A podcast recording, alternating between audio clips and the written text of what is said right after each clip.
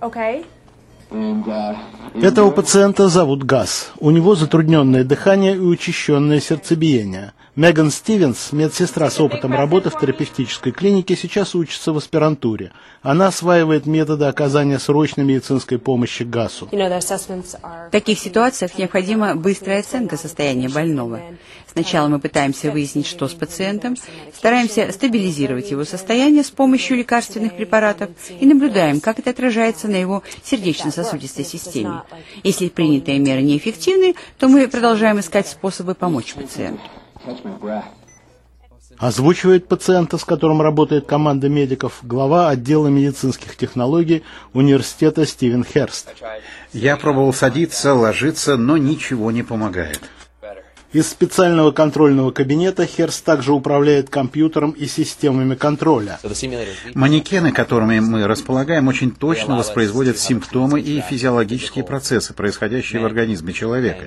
Это создает для наших студентов максимально приближенные к реальным условиям взаимодействия с пациентом, начиная от проверки частоты пульса до прослушивания работы легких. Этот манекен – один из трех членов семьи. Мама, папа и ребенок являются пациентами Джорджтаунского университета.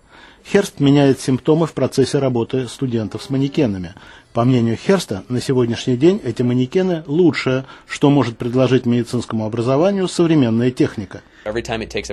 Компьютер анализирует каждый вдох пациента, определяя содержание анестетика, а затем с помощью математических моделей калькулирует соответствующую реакцию. Перед началом занятий руководитель медицинской учебной программы университета доктор Карен Кестен программирует конкретные сценарии заболеваний манекенов – Сидя в соседнем кабинете, она имеет возможность оценивать умение того или иного студента действовать в неожиданных ситуациях. Это дает мне возможность определять способность студентов диагностировать симптоматику и назначать лечение, а также быстроту и правильность принятия ими решений в ситуациях, которые требуют оказания срочной медицинской помощи. Студентка школы медсестер Алексис Уолтер говорит, что учебные манекены позволяют ей приобретать опыт в ситуациях, с которыми ей никогда прежде не приходилось сталкиваться. Мы нервничаем, потому что знаем, что наши преподаватели за нами наблюдают.